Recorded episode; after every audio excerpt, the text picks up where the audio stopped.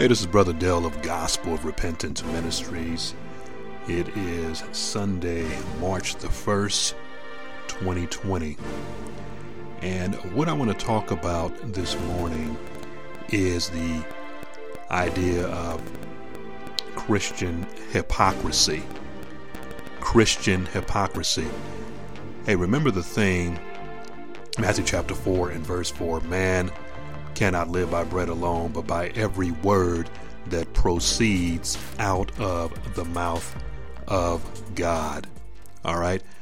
Hey, I was listening to a message yesterday in my car by a a local pastor here in Southern California, and I mean the message series that he's talking about that I am listening to is uh, pointing people to Christ. And he says something very interesting that I want to share in this podcast episode. But before I share briefly in part what he was talking about, I want to read some uh, passages of scripture in the book of Acts, chapter 3. And this will be the premise for what I want to discuss. Okay, so here we go in Acts chapter 3. We'll start with verse 11. It says, Now, as the lame man who was healed on to Peter and John, all the people ran together to them in the porch, which is called Solomon's, greatly amazed. So when Peter saw it, he responded to the people, Men of Israel, why do you marvel at this? Or why look so intently at us as though by our own power or godliness we had made this man walk? The God of Abraham, Isaac, and Jacob, the God of our fathers, glorified his servant Jesus, whom you delivered up and denied in the presence of Pilate when he was determined to let him go. But you denied the Holy One and the just, and asked for a murderer to be granted to you, and killed the Prince of Life, whom God raised from the dead, of which we are witnesses. And his name, through faith in his name, has made this man strong, whom you see and know. Yes, the faith that which comes through him has given him this perfect soundness in the presence of you all.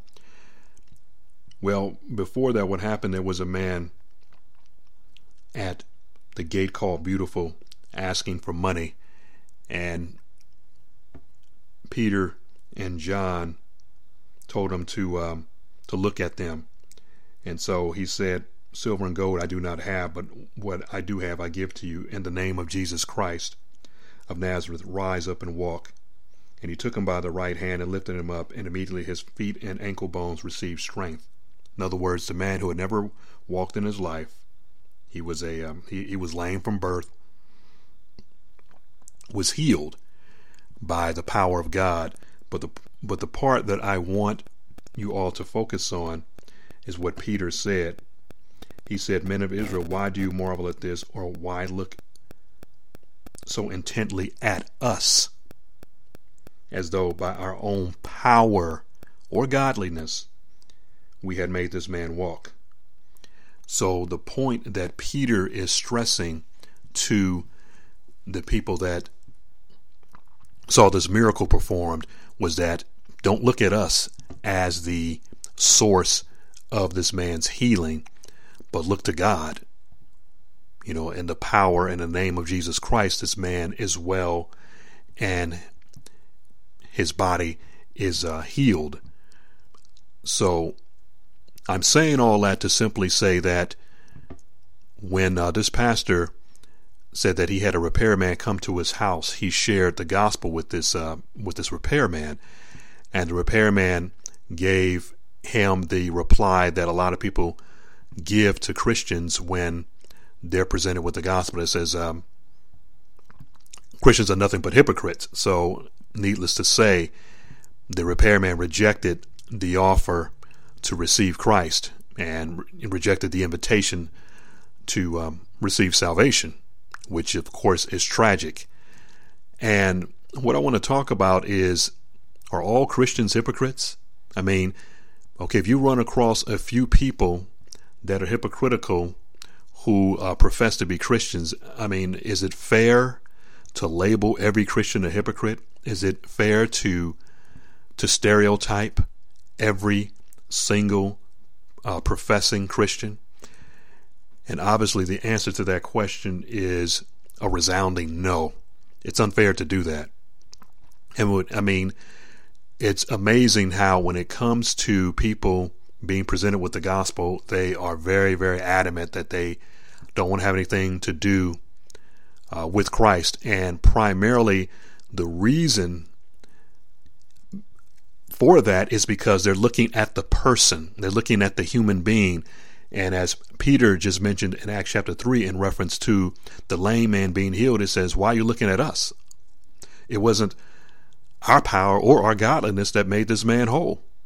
It was faith in the name of Jesus Christ that uh, gave this man the soundness in the presence of all of you.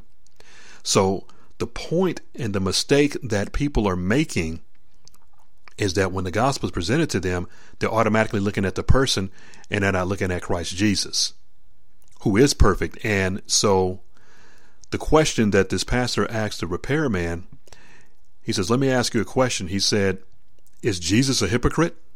And if you ask 100 people that, 100 out of 100 people are going to say, No, of course he's not a hypocrite. No one regards Jesus Christ as a hypocrite, even if they don't believe perhaps that he's God manifested in the flesh or the Son of God, they're not going to regard the Lord Jesus as a hypocrite. And the question he also presented is that if you were sinking and the and there was a boat that was there that you could get into to save your life, it was the only way for your life to be saved, would you refuse to get on that boat because there were hypocrites on it? And the answer to that question is no, because that boat is your only way to salvation. So we have to get our gaze and our focus off of people who are flawed and who are sinful, even those who are Christians, and focus our gaze and our intentionality on the Lord Jesus Christ, who is not a hypocrite. It would be the same thing as saying to a, a person whom you know that maybe had a great deal on where you could get a car, a great deal where you could get a sale on maybe an appliance. Would you care if they, when I say they, the person or persons who told you about these deals, whether they had did anything hypocritical or not, or would you be concerned so more so about the deal that they were offering you and presenting to you and where you could go to get a great deal. You follow what I'm saying? Would you care if the people that were selling you the car or selling you the TV or a great deal on home repair, would you care whether they're a hypocrite or not? Or, or would you look past them and just look to what it is that you want, the prize, the benefit? We all know the answer to that question. So it's lame in my opinion, to reject the gospel because of the person. Now, let me say this as well. It's also critical and also very important us as Christians if we're going to claim to know God and claim to live for him, then we should live a life that exemplifies that profession. In other words, we all say it like this. We practice uh, what we preach. You follow what I'm saying? So it is important that we live a life that is congruent with the profession that we are making and not live a two faced life. So that is primarily why so many people reject the gospel because they're looking at the person that is presenting the gospel, not looking at Christ, who is their Savior if they only will repent of their sins and believe in the completed work of Jesus Christ on Calvary's cross. So I get it.